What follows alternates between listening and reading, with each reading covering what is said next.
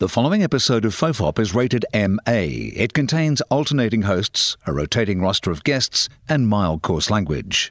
Fofop advises that it is not suitable for anyone under the age of 15 or anyone who came here looking for one of those highbrow NPR type podcasts. Minors must be accompanied by a parent or guardian.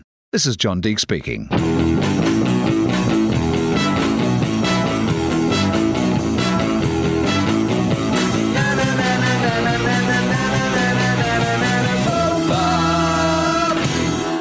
Hello and welcome to Fofop. I'm Wil Anderson, and joining me, guest Charlie, Gareth Reynolds. It's been a little while. Hello, Gareth. Hello, Wil. I'd like to be called Charfy. I've decided as your guest, Charlie. Charfy. yeah, Garfy, like that, Charlie. actually. So that's what I'll go as. So okay, Charfy. Charfy. It's Do you know that? Do you know my mother calls me Little Garfy? I, I know that she does. Is it because of Garfy is short for Ga- Gareth, or is it? It's not short for Garfield, right? Like No, as a kid, you didn't you didn't love lasagna and hate Mondays, and she's like, I've got to call this little, fat, Garfy. evil ginger child. I mean, I guess it was kind of close. Maybe that is what they're doing, and I just didn't know. And I don't love mean, how do- Mondays.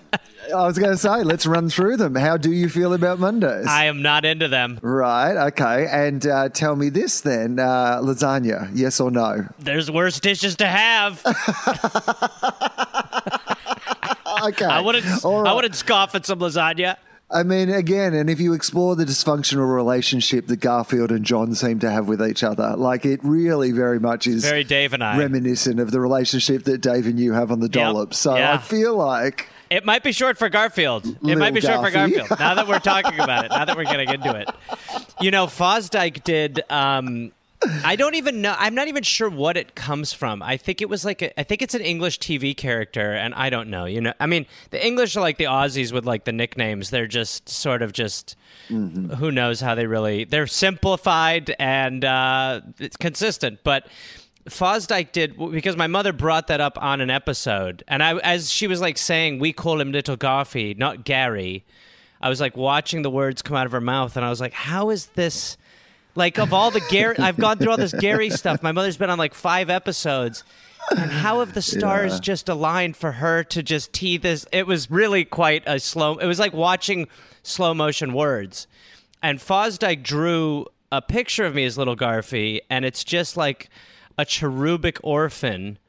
And uh, my mother's in town right now, and we went to the farmer's market, and she was where she loves her little Garfy shirt, and she's wearing her little Garfy shirt, and we're at one of my favorite stands. and the guy goes, the guy goes, this is like last weekend. The guy goes, I'm watching him read it. I'm going, oh fuck, come on, no, come on. And he goes, little Garfy. He goes, what's that? And she goes, that's him. Of course she does. Of course I- she does. She like, I mean, this is a woman who's already like drop the reference into the podcast already. I mean, like she's she's Yeah, drunk she- on power. If, That's if what this your is is. 'Cause, calculated, like, she's more evil than like Saddam Hussein. yeah. Well, I'm not even saying it's entirely calculated, but what I'm saying is she's gone on the podcast. She's gone on like four or five times, hasn't Yeah. dropped it in. Like, yeah, that's her finding Yeah. her bearings, you know, like, and, and realizing I feel comfortable in this situation now. This is a bit more like, this is not the first time that the partner comes over for Christmas dinner and everybody's on their best behavior. This is like Yeah. the fourth or fifth time that they're over and all the old embarrassing stories come out. So she comes in, she's like, today, she's sitting at home beforehand, like prepping for the podcast. She's like, what am I going to do today? And like, it's it's been on her list the last five Her- times. her Little and Dave are having and she's side crossed it out five times. she's like, "T- today's, the day. She drops in Lil Garfy. Yeah. She knows. She knows that that pod, like the podcast audiences, like uh, you know, are going to eat this up. But she also knows what happens in the James Fosdike world. Immediately, this becomes a cartoon, and she's like. My delicious plan is coming together, right? Like you know, it's all working She out. probably she turned down an image or two. She was Yeah. like, more red on the cheeks, I think. Redder cheeks. She's like, uh, like she really go for it, James. she has the planning and foresight level of a Batman Ah. villain, right? Like every single thing that she does works out to plan. So day. obviously, then she gets the T-shirt. Now, did she pay for the T-shirt? Did she No. order a T-shirt, or did you No, send no, her? She didn't pay for oh, shit. No, you have I'm fallen I, hook, line, no, and I've been, I've been into her completely evil. I've been completely fooled by this woman, Mm. which is So she's Put put, it it, on. She's put it on and rolled down to the farmer's and, market. and I and I'm not saying any, I'm not going. Hey, take that off. You know, I'm going. Let's go. All right, great. Whatever you're wearing that weird little shirt. Let's go. Yeah, she can't believe her luck. She's like, this is going to be the best. Yeah, she's like, she's like this. she's like, uh, you know, his most popular episode's the Rube because he is like literally, she's going to be able to go from stall to stall. She she's guaranteed a series of interactions during the day. There is no way this T-shirt does not. I mean, there's no way at some stage at the farmers market, like a place where people are forced into transactional small chat, right? Like it's you Yep. literally couldn't yeah, go to t-shirt t-shirt based conversation. great for an exchange of goods and services and payment, right? Like this is the sort of just like, Yeah. hey, I'm going to mention something. Like it's better than how are you? I'm going to be like, what does that T-shirt mean? A little bit of banter. Oh, you're gonna love that eggplant. Hey, what's a little Garfield, Yeah. right? That's all. That's that's your. So she knows. Like this is. I mean. It would have surprised Oh. She's me just- if you'd walked around the entire farmers markets and this hadn't happened like at least once. We were at the end. Yeah. We were at we were at the end. So she was probably in her head going, "Bloody hell, these fucking idiots are ruining the plan." But then thankfully the one guy, he's just like, "Uh, what's little Garfy?" She was just like, "Oh yes." She stepped into some light. Finally, yeah. I, I, like to imagine that she was really showing it off. Like she was like Yeah, right. yawning and stuff like that, or just like Oh, this doesn't breathe well, does it? just, Gosh, it's hot under this t-shirt, isn't it? just behind you in the line as you're paying for something, pointing at the t-shirt, just going, uh-huh. ask Have a me, look, have a look. ask me about that. Have a look. Isn't this strange? Isn't this strange? Did you find this odd? What are you doing? Now I was just gonna see. Do they have zucchini here? Is there zucchini at this stand, or do we? Should we get summer squash? I was just asking that gentleman to just. I was saying, ask me if if you, I said uh, I said pass me uh, summer squash. That's what I, I said, and you heard something completely different. Gosh, you've got to have your ears checked, Garfy. Garfy, Garfy. So she goes so she's like that's him and then the guy and i can't this has happened with my mother bef- before and the guy's like looking at me like then it's like my Oh, yeah. my job You- to you've got to explain explain it. yeah and i'm like this is the weirdest Man. and i just go uh, it's uh it's uh, this Look. thing from a podcast That's and the guy, and then I can't believe I forgot this. This is the next step. Then the guy, no shit, take takes out his phone and he's like, "Let me get a picture of that." And I'm going, "What, What? the fuck? What are you doing?" Yeah, he got a picture of it. he got a picture of it. And then it says underneath, it says the dollop. And I go, it's from that podcast, and I'm just like, oh, end, end. I'm just like, like, like whatever I bought cost like eight dollars. I'm like, here's thirty dollars. Please, please, give me your phone. Delete that. Well, you know what the thing is, though? I guess that's the point of the t shirt, right? It's meant to be viral marketing. Yeah. So maybe that dude, he goes. For when I'm not around. Yeah. I mean, but it is more impactful when, like, I remember the first year I went to Edinburgh in 1999 and, uh, like, very competitive, um, you know, festival in regard to how many acts there are there. And I was very new. And so, like, you don't have the budget to get somebody else to hand out flyers on your behalf. So, yeah. it's right. very much just like you going up to people and like trying to say something that will make them take your flyer. But what I did realize was that it was hard work.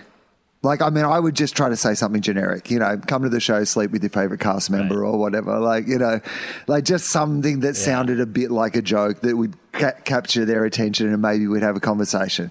Like, I would say my success rate was probably about 3%, right? Three ticket sales for every 100 people Not that I approached. And Not here's what. I will say though the best audiences I have ever had in my life. But be- because they had already met me and they decided, like they decide, they hadn't decided we're curious. Yeah. They decided we liked him enough when we met him They that, like him, yeah. that they were on your side. So the show would just start well because you'd met everybody. You'd asked them all to come, essentially. So they felt like they were part of like a little secret It's club. kind of friends. Yeah. That's a warm Right. crowd. Yeah. Do you in any way I mean, you must to some extent miss those days because I, I mean, I think you do. Like when you look back, you're like, you know, the days where you're hungry and you don't really know what to expect. In in ways, you must kind of look back and be like, man, that was so fucking good because you're doing your own barking. Yeah. And that does suck, and it is kind of difficult, and it's stressful as fuck.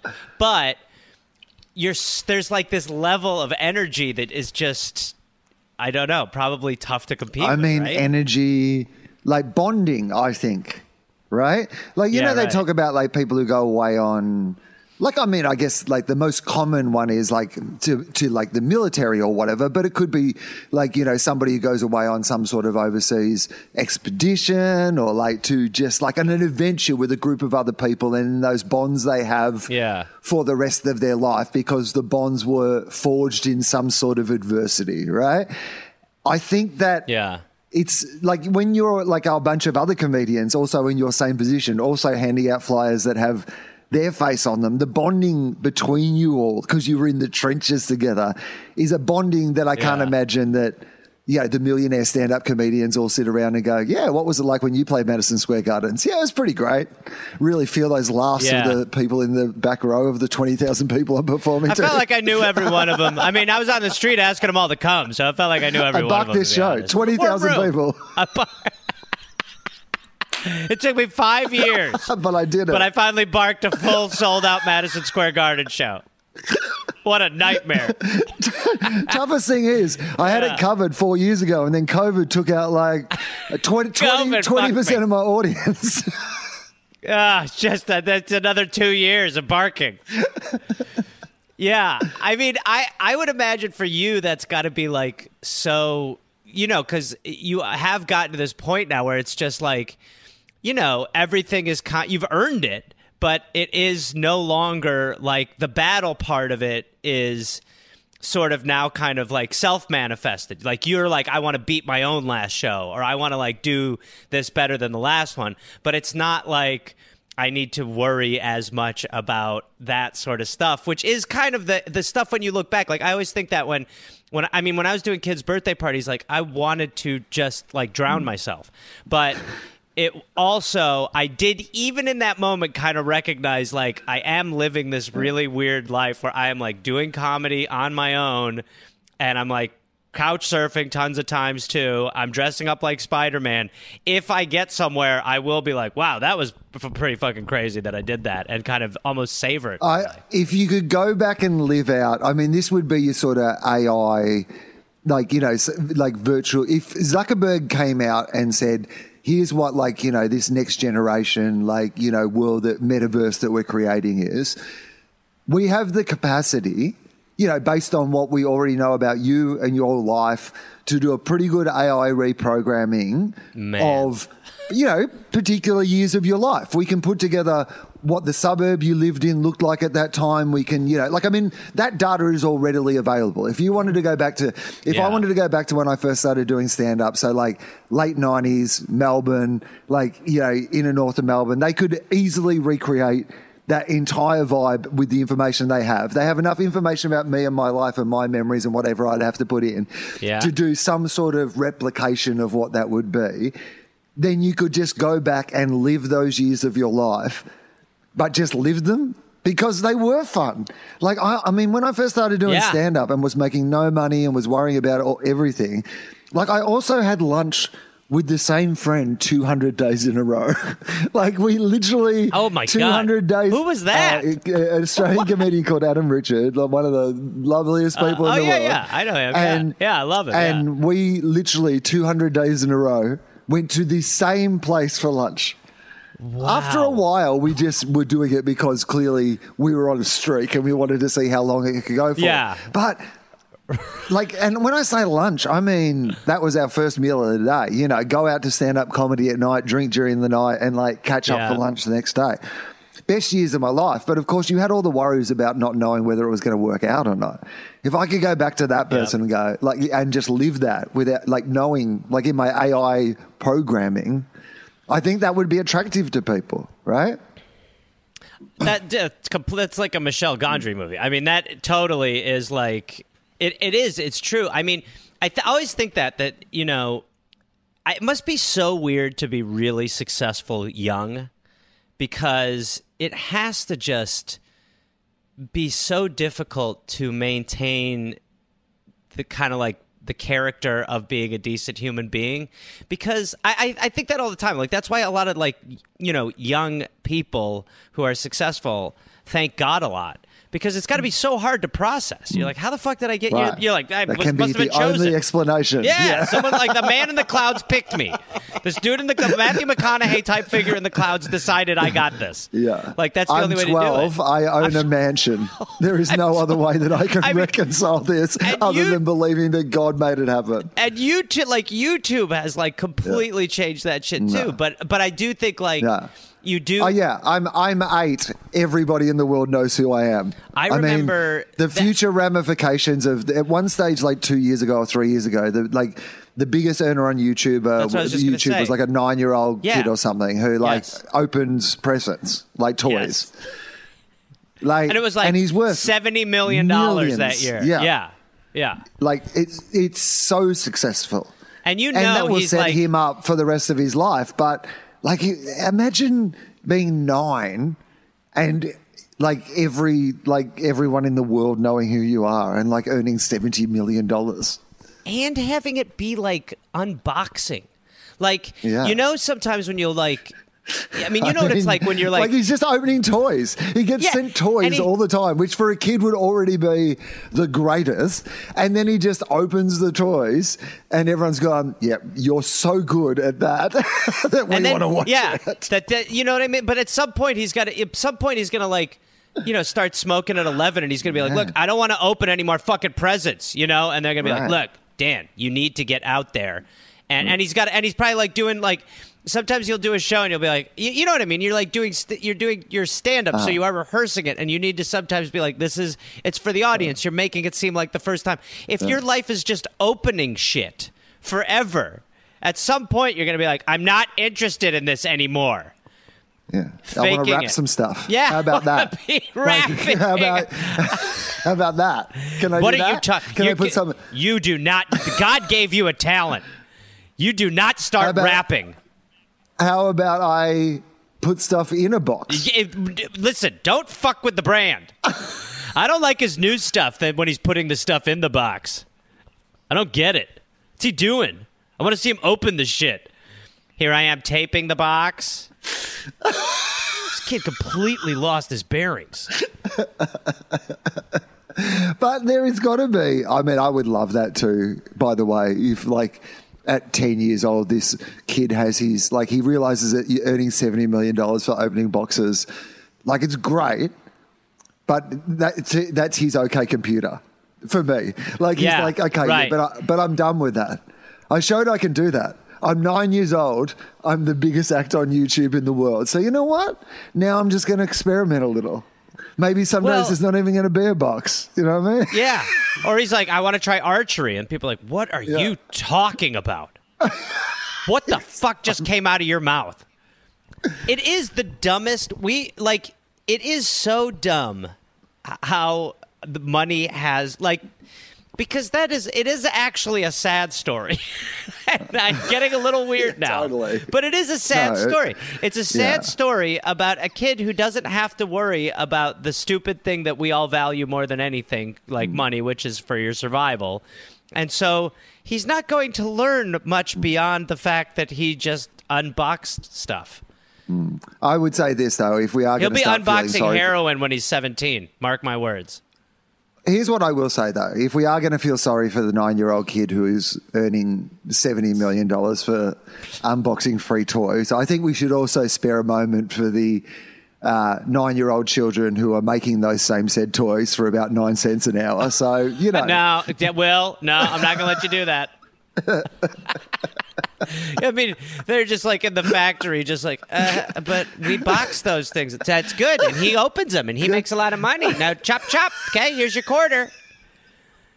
Yeah, uh, what a horrible civilization. I mean, it really is. It's just, it's, Yeah. it's just, it's just the worst culture. It's fucking crazy. I was thinking about this recently about like, you know, because obviously this stupid amount of immense wealth, what do you do with it? And like you know, what does it make you and what do you become? And I was thinking this recently. When do you know what the uh, the Winklevoss or Winklevoss twins are up to? Are you familiar? You're familiar with who they are, right? The Winklevoss twins. Yeah, yeah. Yes, and I am. I think I heard it. I don't remember what it is though. So, um, so, so for, for people who don't know the the Winklevosses or the Winklevosses, I'm not sure how you pronounce it, but they were the the Facebook investors that Mark Zuckerberg allegedly screwed out of. Like, They created Facebook. yeah, but so, um, but you know, they've invested in a whole bunch of crypto and whatever. They're just like rich, young, you know, investor guys. But they now have a covers band. I'm going to read you an article uh, that was um, from the Daily Beast, so you know this will be very reasonable and fair-minded. It's accurate. yeah, uh-huh, for sure. But I feel Yeah, like for what we're going to talk about here, this is the sort of take that you want on this. So here is the headline Winklevoss twins take shitty band on the road while their startup flounders. So, um, as spotlights flared in Asbury Park, New, New Jersey, earlier this month, Tyler Winklevoss clasped a microphone, closed his eyes, and bleated the lyrics to Don't Stop Believin', standing, as always, next to his identical brother Cameron. Like, if you're worth millions and millions of dollars, is that. Is that what you do? I think that probably is actually what you do. You always wanted to be a I rock mean- star. You're just like, I guess we're just going to parlay this fame that we have into conning. But in the way that we've been able to con people into cryptocurrency, I bet we can also con people into seeing how shitty covers man. It is really weird, though. It's really weird. It's like they could totally do, like, they could go on a speaking tour about how Right. they, you know, like a te- they could be TED talking across the country, or they could uh, write, you know, they could go and like do a one act play about how Mark Zuckerberg is just some weird uh, robot who stole from them. It is very strange to go do a cover tour. It's like, do you think that we should parlay our expertise in investment into some sort of national tour where we talk to people? Well, we could, but I have Let's just, do learnt Journey. the chords. Let's just do Yeah. Journey songs. I've just learned the chords to Funky Town, so could we? Do, we need to go on the road. Let's just. Uh, what do you say we just do Funky Town and uh, let's just do Earth, Wind, and Fire's catalog, and we'll just go from city to city. We'll fund it, whatever. It doesn't fucking matter. Why don't we just start unboxing? Let's just go to towns and sell tickets to unbox stuff. Do you think there is a market for the young fella to do live? Like, is there a chance that? I mean, is there a chance that this Wow. this young fella, the unboxer, Wow. because think It- about Bo Burnham, right? So Bo Burnham started in his bedroom, Yeah. like playing little funny songs on YouTube, and like parlayed that into becoming one of the most interesting comedic artists of his generation. Like, you know, made like a, a piece of art, art about the pandemic that will really be able to be looked back on as going, here is a taste of a time in which we lived. And that was the kid who used to just sing funny, dumb songs on YouTube in his bedroom. Is there any chance that this young unboxer has like a similar. I'm I'm I'm sorry to to to shut the box, but uh, I don't think so. I think Bo Burnham is the exception. There are there are times where someone will get famous for things that you know, like I don't even like Miley Cyrus's music, but it's like that's an example where you're like, look, she got there and then she turned it into her own. Like I feel like he did that comedic. I feel like unboxing, unfortunately, again. Well, look, I nobody loves to watch things get open more than I do, but uh, the, I do think that. It is just such a limited skill. You know what it reminds me of? In Idiocracy, Ow My Balls. The guy who just can get kicked in the balls. That's essentially what unboxing that it's that level of skill. So, But I would it be like, isn't it about what's in the box? So, he, like, it does a Vegas live show or whatever. It's just like, you know, there's like in, various interesting things inside a box. Maybe he's like unboxing, you know, a member of Cirque du Soleil doing some sort of like, you know, like, you know, or he's unboxing a lion, like Siegfried, Siegfried and Roy Or style. that's okay. All right, you're starting to sell me a little bit. I'm also thinking we could reenact Seven. You oh, know, Oh, yeah, Gwyneth, Gwyneth Paltrow's head. the. Yeah. Yeah, on. what's in the box? What's in the box? You know, we could see him He doing does some the of that various box related, like y- your favorite boxes. Like he goes through like favorite boxes in history, most famous boxes in history. Like it's a whole. or opens one, you know, Evander Holyfield jumps out ready to box him, Right. sort of a boxer in the box Totally. from unboxing. Maybe there's a box inside another box, or like a boxer dog in one of the boxes. Like lots of plays. Yeah, yeah. boxing, there's a right? lot of moves. There's a yeah. There's a lot of things. And then at the end, he reveals we're in a giant box. We're all Oh, inside okay, a box. all right. Now we're talking Edinburgh. Now we're talking. Now we're talking.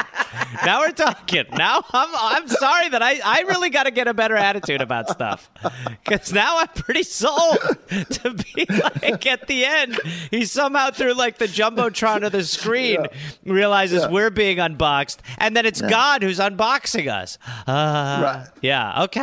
All right. I'm liking it. You really you're good. You're good at this. His unboxing man. show. And he does it on December 26th. I well, I what I would love about this kid parlaying it into a career is if he doesn't. Do, do you think that he like walks away from it completely or does he keep his hand in? So like occasionally at home, because I think about this in the context of like comedy, right? If I left, Yeah. there's a part of me that feels like I'd want to leave completely. Like just never do it again because Steve Martin it. yeah, just go. Do you think he could be the same with boxing? Like if it came to like would he be able to order things from Amazon? Would he need somebody else to unbox it for him? Like would be people would there be people Oh peering God. in the window? Like you know, you know who lives there? Like he used to be the most Shut those the most- blinds. It's just a pair of shoes. just let us just I know in just this let one. us see. Just let us see you do it. No. I mean, Let me in. Let me in, Dave. I can't. Unbox your heart. No one will get inside. I mean, then I feel like there's a story about a young, un, uh, like a young unboxer who wants to find the legendary old unboxer who hasn't been unboxing for all this time, but who like created the unboxing industry. Don't do that anymore. right now, I'm thinking of like a Karate Kid style I told you. story. I won't unbox. I need you. The tournament's this weekend. I don't unbox anymore. Shouldn't have even opened that door. I don't open things anymore, really. Kind of let that go. All right, fine. Look, but if I'm going to take you on as my unboxing pupil, you're going to have to do it my way. It's my way or the highway.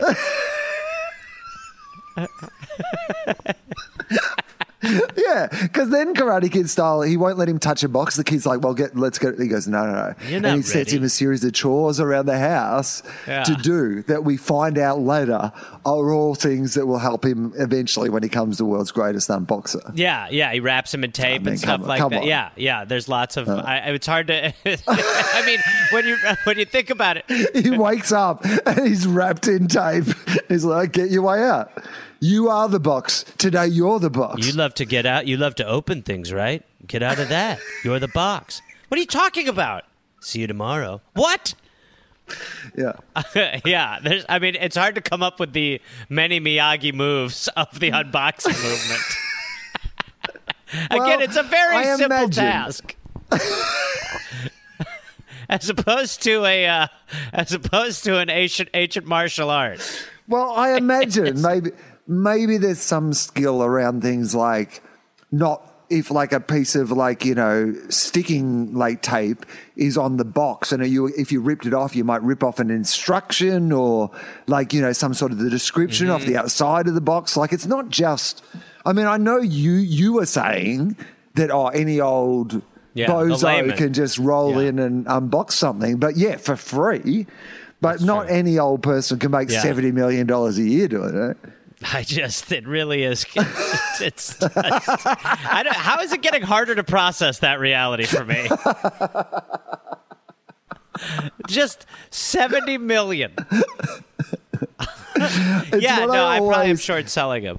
That's why, like, you know, when everybody talks about this idea, and like, I mean, it was the Trump thing, right? But it is so much part of the story of modern day society, which is that having a lot of money makes you smart. Like, there's that perception in some Yes. people's mind that if you have a lot of money, you are therefore inherently smart in some way, right? Like, the fact that a nine year old opens toys and makes $70 million, it's Should that it should, be a societal red Yeah. flag.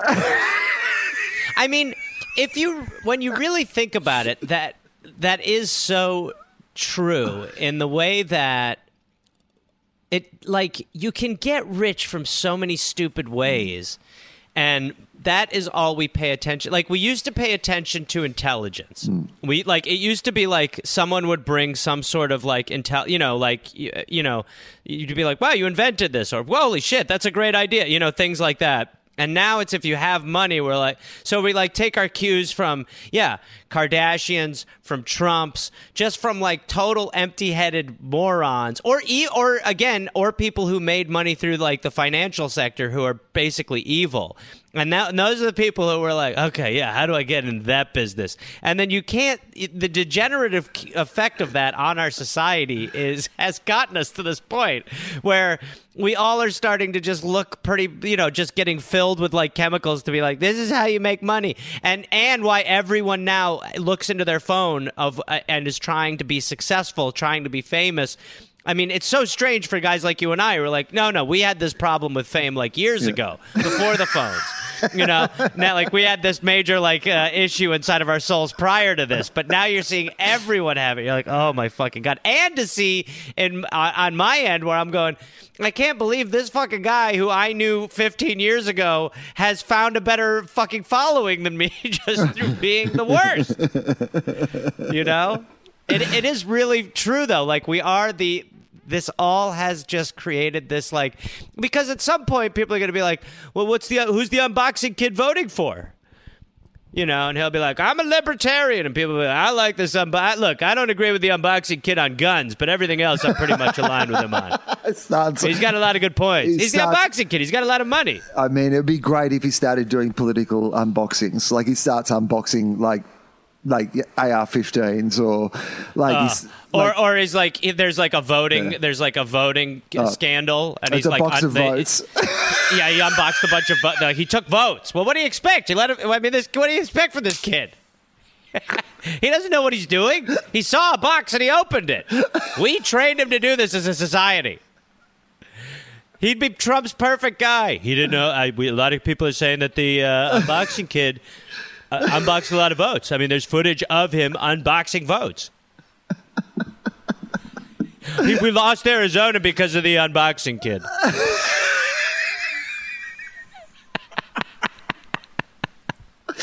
if you're the parent of an un like I mean, say your kids got an interest because again, like I don't know anything about this this family or their you know the structure of the family or anything. So let's just keep this in the area of pure speculation. But like you know, you have a kid who just has a passion for opening toys.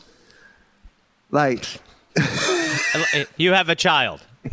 so this is kind of my point, right? Like your Yeah. kid's doing something that every kid does. Yes, desires, loves. I mean, I can, I can even when you talk about it, I can connect with my childhood Right. passion of opening things to see what's inside. Okay.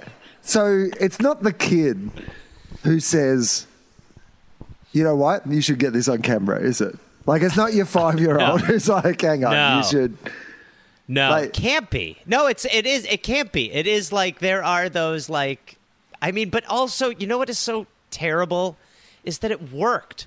Like they were just like, let's film them on, bu-" and Yeah. then they were like, Tell, that's Yeah. pretty smart that we did that, and Yeah. now you know it has completely worked. I mean, it has really completely worked, I suppose. Yeah, completely. And the the validation for them to be like that was one of the smartest business moves we ever made was filming our child opening shit. Because even again, like you, you think about that idea of going, well, are they exploiting their child?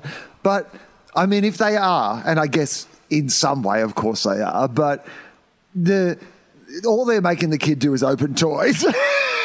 it's Yeah. like you might be They're him spoiling them opening- or like they're- but they're their, just filming spoiling him. yeah.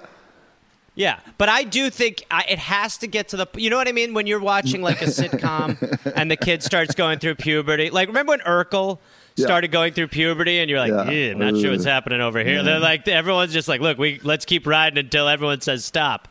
Like th- there will be. I mean, he's gonna have like stubble. And you know he's gonna be like, "Oh, that's pretty cool. Oh, look at that. That's awesome. So that's like a drone. Look at that. That's a drone. You know, people are gonna be like, this is kind of weird now. I love this. Oh, cool. Cigarettes. Thanks, Dad. Oh, it's awesome. I love uh, Camel Lights. Thanks, Dad. Oh, nice. A big a liter of gin. That's awesome. Thanks. Thanks, Dad. I, I mean, is there a point where His father's gonna have an open casket, but it'll be closed at the funeral, and then he'll go and he'll go, "Oh my god, I can't believe it's Dad. Nobody told me. All right, can we stop filming? This is really emotional." Okay, uh, let's uh, let's. Uh, I'm going to change the scenario. Say this is you. You were in your past the world's biggest Okay. unboxer. Like one year made Little seven. Garfy. Little Gar- Lil Charfy was like the biggest thing on the internet. Made seventy million dollars one year when you were nine. The family like bought some houses, put some into an investment, gave us a bunch of it to charity, lost a bit of it, but your college is paid for, and you, they decided to not, you know, like they paid off the houses and they did all these sort of things, you, but they didn't blow all of the money. So you've got Yeah. like you know, say you've got like 10 million, 15 million dollars in a trust fund like for the rest of your adult life. What what are you what are you doing, do you think? Like do you so that's your scenario. Yeah, you're 18 years old. You could go to college, you could get a job, you could go traveling, you can do whatever you want to do, but you've got to like if you do nothing, you've only got 10 to 15 million dollars, which is a lot of money, but like is not you know necessarily a lifetime of money. Like what what are you what are you doing? I really, I, I'm like the me now has great plans, but I think me at that age, it would be bad. It would be like, you know, let's make a documentary on how horrible this guy's life turned out. Like, I think it, I think that age, if you merge my deep tendencies with that access to doing whatever I wanted, it is either on the path to rehab, on the path to ODing. It's just it it's jet skis. It's crazy. it's just like jet skis and cocaine and margaritas. It's just bonkers. It's not good. It's sex tapes. it's just it's just like, you know, like watching me like snort coke off of things. Like that would be the new thing that people would be like, "Have you seen his news? thing? You know Yeah. the unboxing kid? He's yeah, now gonna- he just does coke off of weird stuff. He's got a OnlyFans. He's got an OnlyFans. And I'm just, I, it's called I Unbag. This is my unbagging Unbagging. channel. And I, I unbag stuff and I just pour drugs on a table and do them. Oh, it's pretty, I'm surprised at how much cocaine was in that bag. Ah, fuck. You know, only to like, yeah, and I would, I, it would be gone. It would be, I mean, I would probably have the wherewithal to hold on to some of it once things were getting, but I, I mean, it, you are talking like 18 year old Hunter Biden shit. right. Yeah, uh, you're gonna see me like helicoptering my penis with like tiger panties on my head. By the way, um, which might be where I'm headed now. Anyway, what about you? Hmm. I don't know. I mean, 18, it's very hard to know what you would do at 18 years old. Where were you as far as like, where were you at 18? Where were you living? Uh, so, first year at university, I was living in Canberra studying journalism. Okay. And you, um, your farm, your farm hmm. background. How like, how how farm boy were you at that age? Not- Were you super? no. Far, not at all. No. You what? At what age did you start to unbox and leave the farm? Oh, Early? Early. I Was it was it a super farmy life, or were you like you were act you were out? You understood. You weren't like, "What do you mean, Paul? There's lots over there. What are they about?" Like you weren't like that. I feel like my dad is generous when he speaks about the fact that I had some capacity like yeah, because we've talked about this before, obviously around the family table, particularly because Yeah. my brother took over the farm. So the conversation. Oh, wow. the- yeah, so the farm, dad and my brother have been running the farm together, and it's just gone from essentially my brother working for my dad to now the arrangement is really it's my brother's farm, and that dad, you know, dad and mum just have like a working share in it, and you know, like the, you know, it's it's really changed over generationally now. So it's always funny when you're home for Christmas or whatever. You know, they're always like, "Hey, do you want to come and milk the cows?" Or you know, because there were some practical things that I did, but the way that all those practicalities, I have no muscle memory of any of them.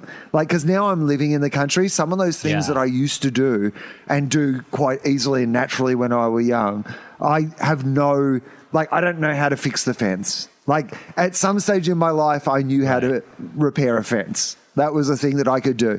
At Yeah. some stage in my life, I could Yes. very competently ro- ride a motorbike. Like, you know, whereas Right. like I Right, would not right. dare get on a motorbike now. Like, you know, I would like kill myself within five minutes if I got on a motorbike now. But I used to like ride a motorbike everywhere. Like there were things that I could do. I milked cows for years. Like I, you know, I had practical abilities that I just don't think I have any memory of. Yeah. You lose that Yeah. stuff for sure. I when I used to work construction, I there were things I knew. And now if you were to put me in a place and be like, hang drywall, I'd be like, I can't possibly. I don't know where to start. So then okay, so then at 18, you've got you've got your you've got your unboxing money.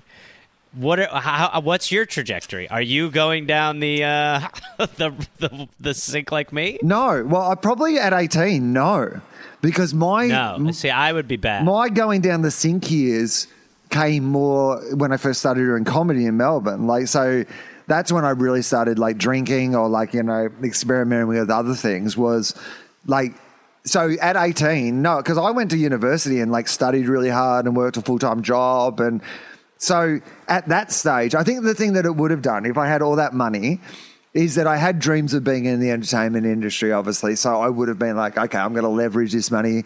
And I think I would have leaned too heavily on my previous uh, unboxing fame, and it would have ruined my chances to be considered a credible artist in the long term. Like I always would have been in people's mind because I early on I would have cashed in on being like, it's me.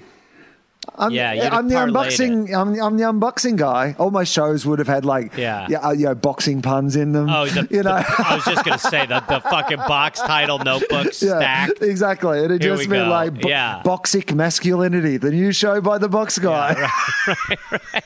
Yeah, yeah. He would have been, yeah, I could see. I see that. I I think I would have probably been going in that, but I'm just telling you. I certainly my. My tendency then was to party really fucking hard. Right. So I and I had that run for a long time. I could see I always thought like when I first got to LA, I almost you know, within like the first two years, and this in my head was what was supposed to happen, almost booked like a very um like almost booked like a six episode whatever like sitcom thing. And you know before you get it they negotiate your contract. And so when it was down to me and like one other guy my manager was like tossing these numbers around and i'm just going holy fuck i'm like am i gonna make this much? Like and i i even in my head was like that probably is not good like it would have been I needed to do birthday parties for 6 years. Right. I needed to be like ballot, you know, to be like, you know, no, you need to. And even when I first made my first like chunk of money, I spent it on just drinking and then got poor again and was like, okay, now I understand that this is fleeting always. And so it complete but but I think that age, my unboxing money, they would have been like I would have been in jail and I'd have been like, look, unbox me out of here to my lawyer. You know, and he'd be like, "That's not how it works." Did that show, um, it, like, you don't need to tell me the details, but did the show ever get picked up and did the, like, No. the thing ever happen? No. No, it was one of those things that Because I, mean, it'd be great if that, like, you know, like it was between me you could see. and Frankie Muniz, and that show was Ah. Malcolm in the Middle. Oh, those. You know, I actually have. a friend. I have two friends. One who got that Right. part Uh-huh. that just changed everything, and one who didn't. Yeah. And it's and the other one has done quite well, but it's like the one has just you know explode. and and I and it is a it's those hinge moments because they are really fucking rare.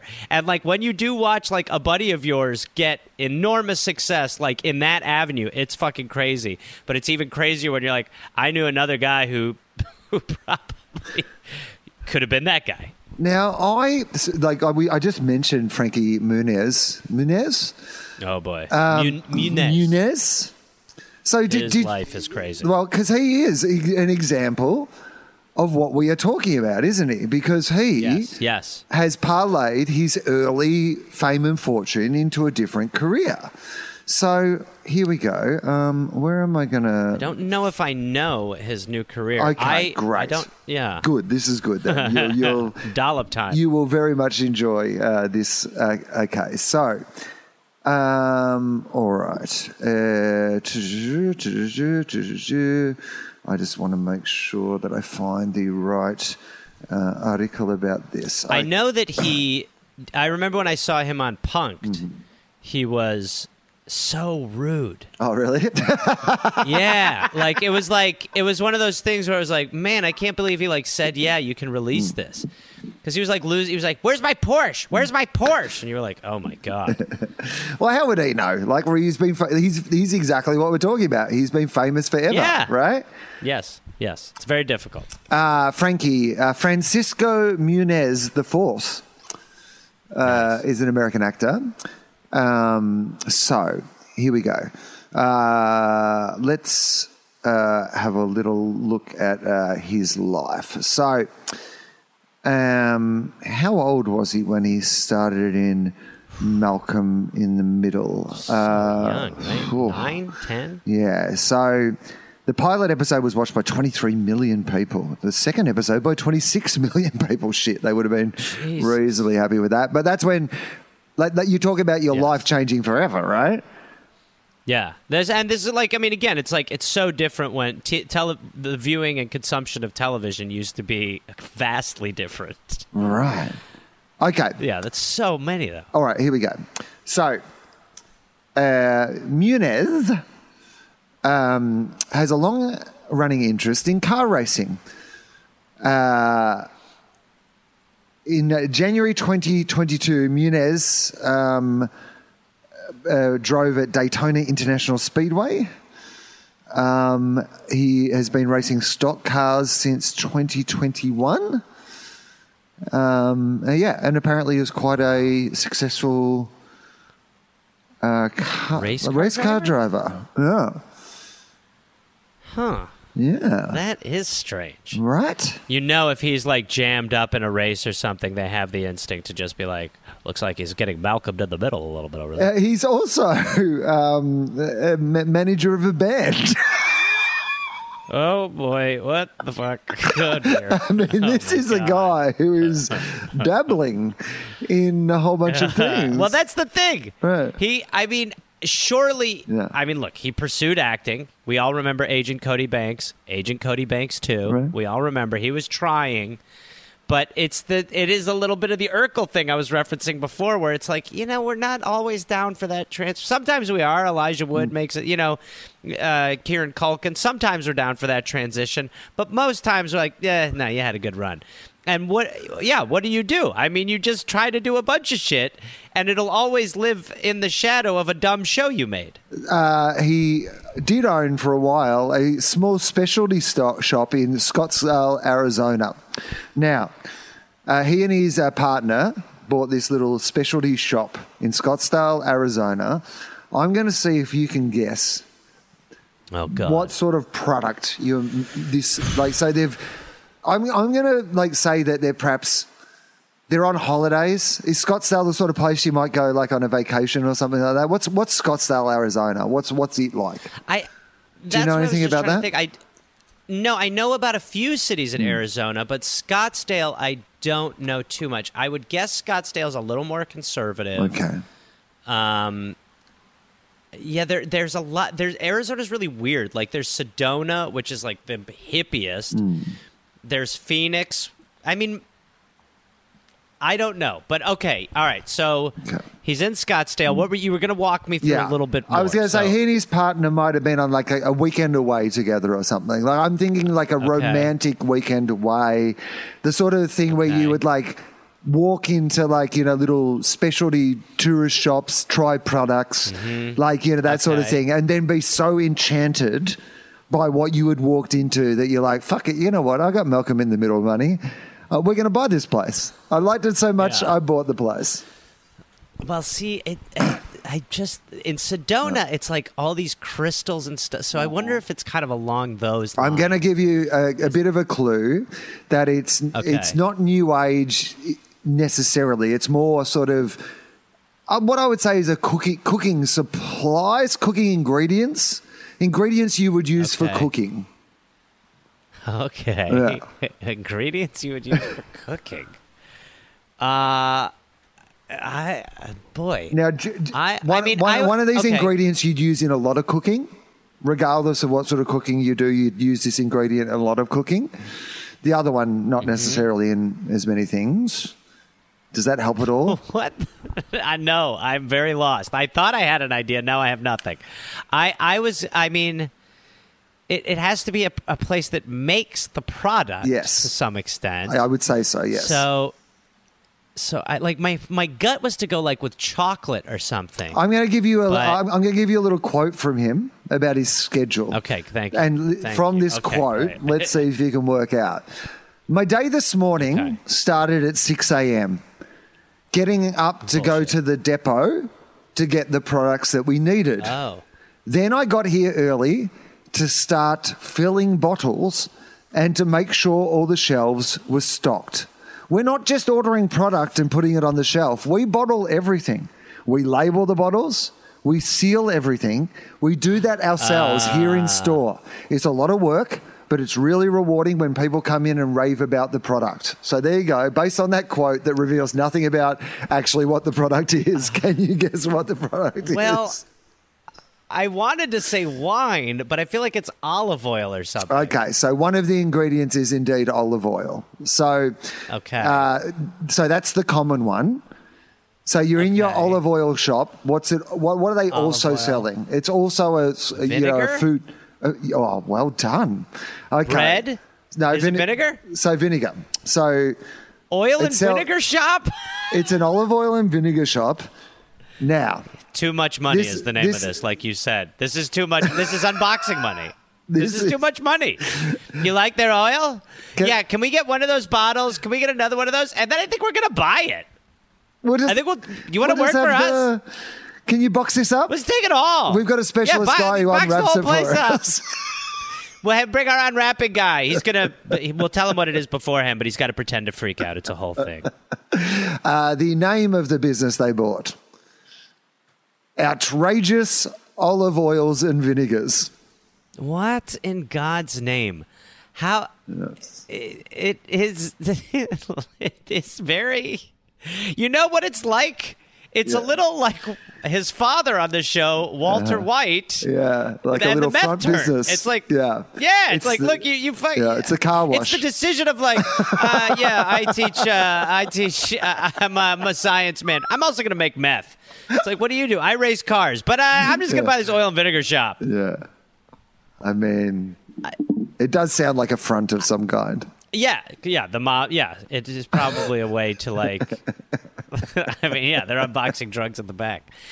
That is, see that, and that is. I feel, I almost feel bad for the guy because, you know, it's the same thing with the the nine year old where you're like, if you live in a society that only values how much money you mm-hmm. have, Right. then doesn't it if you achieve that when you're like 10 it just doesn't leave much runway there's just Nah. nothing like you just don't have to do shit it's the same one. like it's why when celebrities have kids and they're like assholes because it's like they have the money taken care of you know like you don't you don't need you don't need to do anything. There's no Like, purpose. There's no. They don't need to know how to milk a cow. They don't need to go and hand out flyers at fucking Edinburgh and like be like, look, you might be able to sleep with your favorite cast member. Uh, you know, they don't have to do that. There's no drive. What's the drive?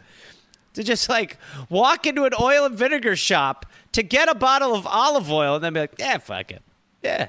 I mean, it is interesting, isn't it? Because it's if you're that rich, there's two ways that like you hear these stories going, which is one that the kids are indulged in whatever they do and like you know suffer the consequences of never having to earn anything themselves.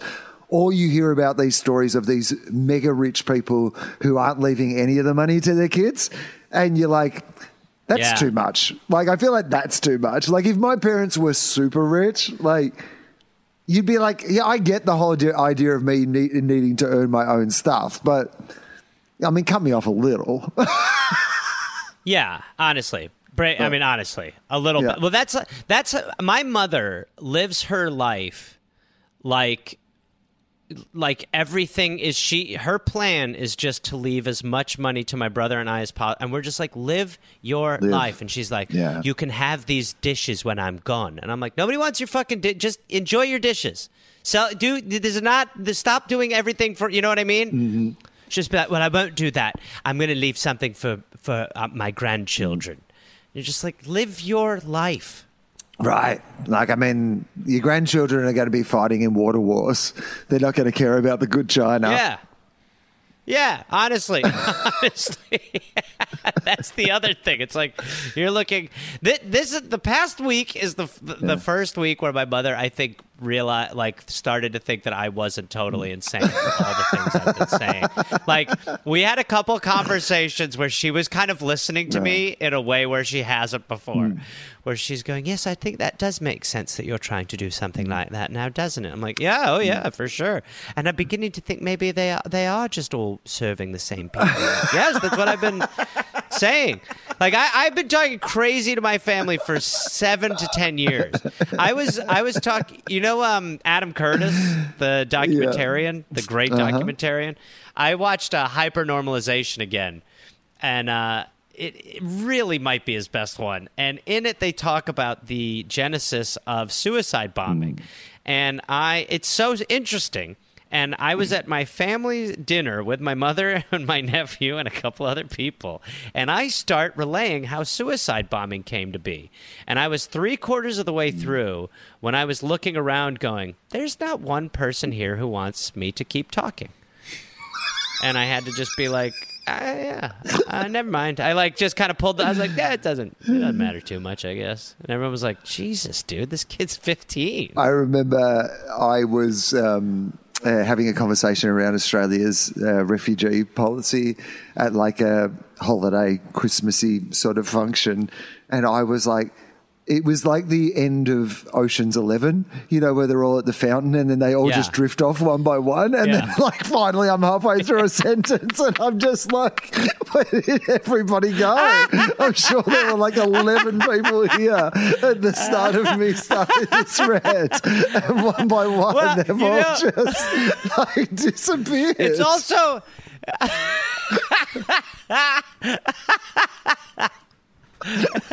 it's also like if you're if you're a comic, you know, it's like you kind of the whole point is to read the room.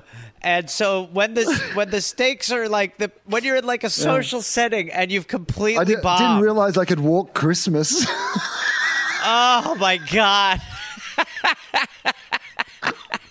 People just start unboxing behind you. It's not even Christmas yet. We're gonna open Yeah, them we anyway. just- We're decided to we're open just, this. uh, sorry, it's fine. We just I don't know. Everyone's, we're we're looking for gin.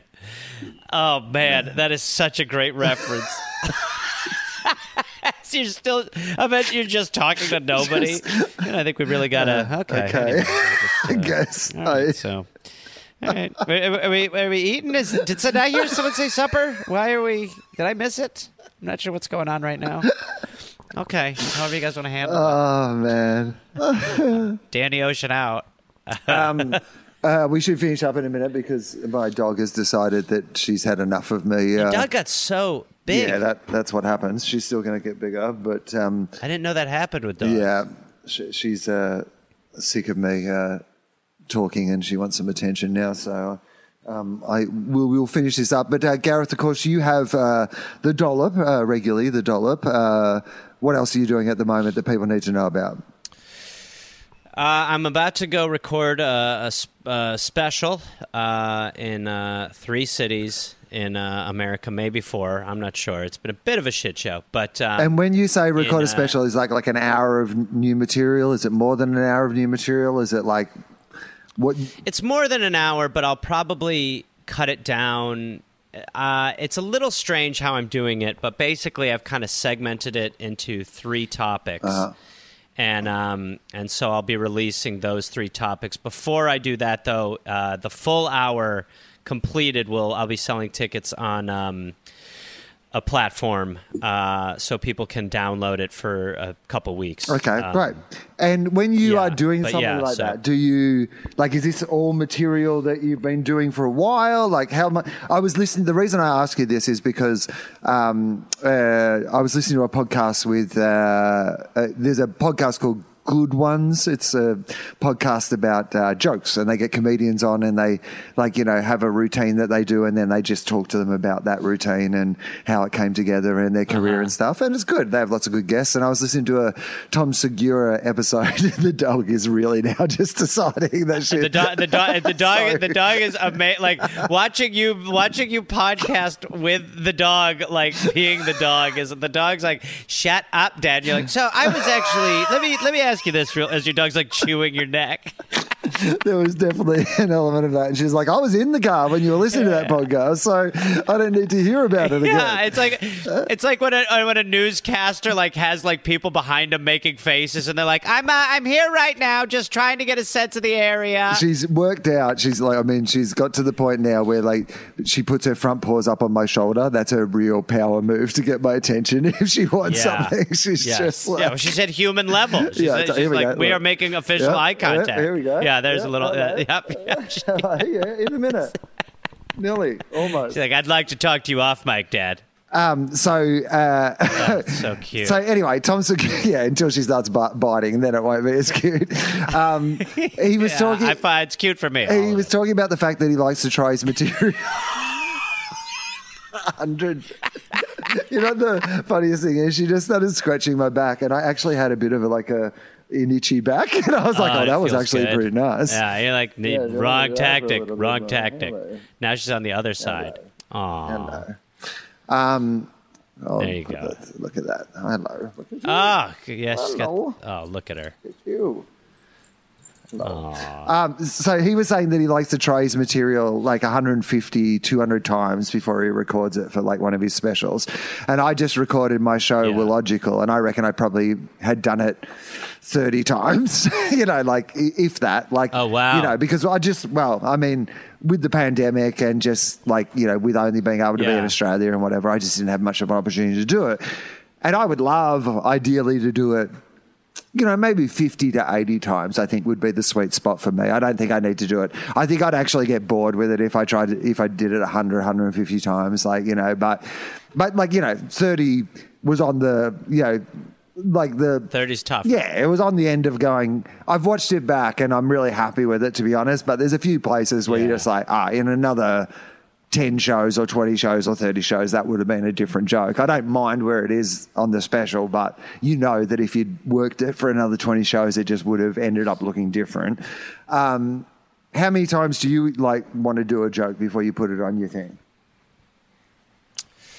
Well, I think to to your to your last point, I mean, I think there was even when I recorded my album, I mean, I had done that shit so often and and as as I was transitioning into the new stuff, I would still go I would still be building stuff on the things that I'd done hundreds of times. Like it kind of never is done in that way because if you if you are like us where you're kind of like listening to the crowd and maybe going an extra step here or there, you'll always do that. And even with now, while I'm in the home stretch, I um, you know, there's still stuff that I'm finding, and I'm going to. My, I keep saying to myself like, no more new shit, and then I'll go, oh, but that is actually that would work, you know. And so, so I'm still doing that, but I've done this a lot. I mean, there's certainly some material because I when I decided to do it in the three chunk thing, like kind of have three subjects there was the middle one was a little light, and so I wrote a bunch of new stuff for it that I've been working, and so that stuff I would say is closer to the 30 time.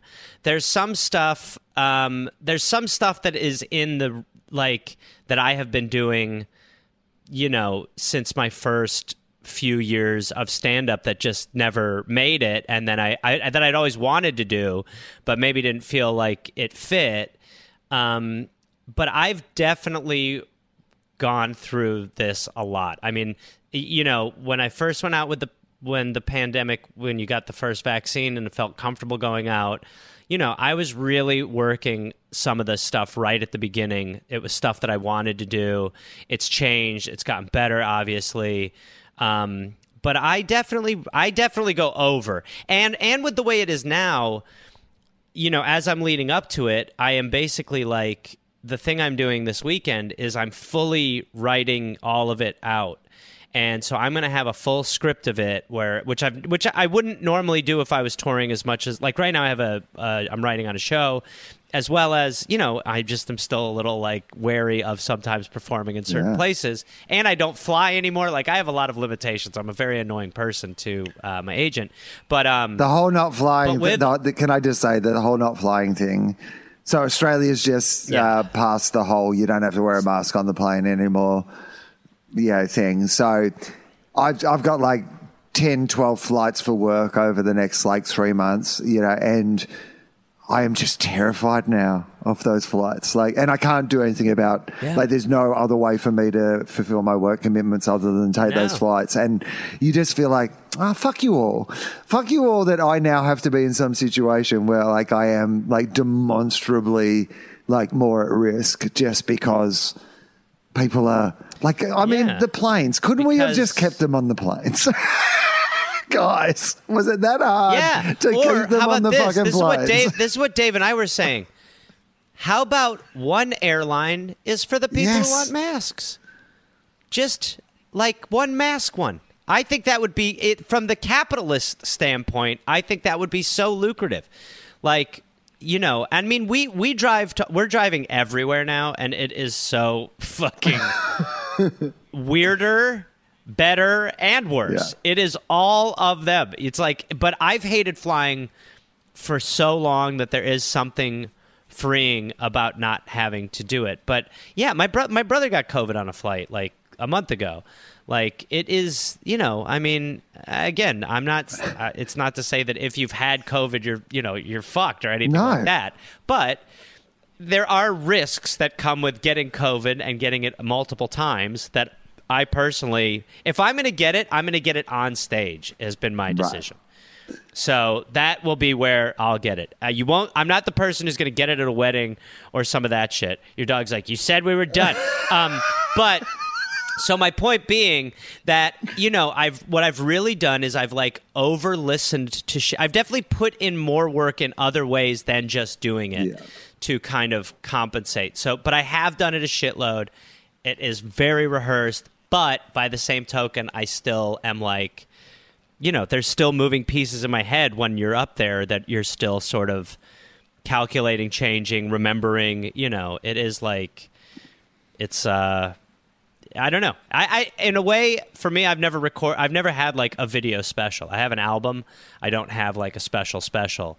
So, you know, I'm really I am as focused on it as I fucking can be. So Uh, it's, can I- it's very Can I also plug that you are on the latest uh, Q Anon Anonymous uh, episode, their 200th episode? Uh, it's a really funny podcast. Like I love that podcast. I listen to it a lot, but that epi- Yeah, that great. episode in particular is, I mean, it is bananas. It is one of the Crazy. one of the. Like it is, Crazy. it's a dollop in real time. That's really what it is. It's like you're like, oh yeah, this is Yeah. like because whatever he does next as well is going to turn into something else, and people are going to be. I mean, it's amazing to recognize it when you're in the middle of it. Sometimes you can only in reflection go, "Oh yeah, this person had a Yeah. But this, it's a real story of our modern age. I, I would just recommend to people, just even if you've never listened to the podcast before, it, episode 200 is a good one to jump in on. Yeah. It's great. They were like, they were like, this will be like an hour, Yeah. and it's like almost three Yeah. hours. It- it's totally the story's totally crazy. Um, but yeah, so I'll be recording that in uh, Eureka, California, on the 17th, on the 20th in Portland, on the 22nd in Seattle, and then I'll be in Vancouver on the 23rd of September. And pretty much all of those will be like I'll be piecing footage of all that together for the one. Uh, will you be wearing different clothes? you can go to GarethReynolds.com for those. Because there's a It's funny you say Yeah. that, Wil. Uh, no, I'm actually going to do it in one outfit, Right. like I'm a time Yeah. travel, like I'm a quantum, like Yeah. like I'm a quantum leaper, a topic we've surely touched on. But uh, yeah, so my plan is that I'm like the the You're the you know, constant. location Yeah. traveling stand up. I'm the constant. Yeah. I'm the rock. Right. And yeah, Uh, the, yes. the locations change, but you're the same. I, I, I like that. I, I, there's a Chris Rock special where he like cut together bits from different gigs, but like he's in different outfits. Yeah. And that really, I'm like, like Yeah. I'm like, nah, I don't want to. I don't. I don't Yeah. even want to know that you have different clothes for different shows. Makes me feel weird. Well, you know what? What's you know what's funny is someone like me who's kind of a sloppy little bugger.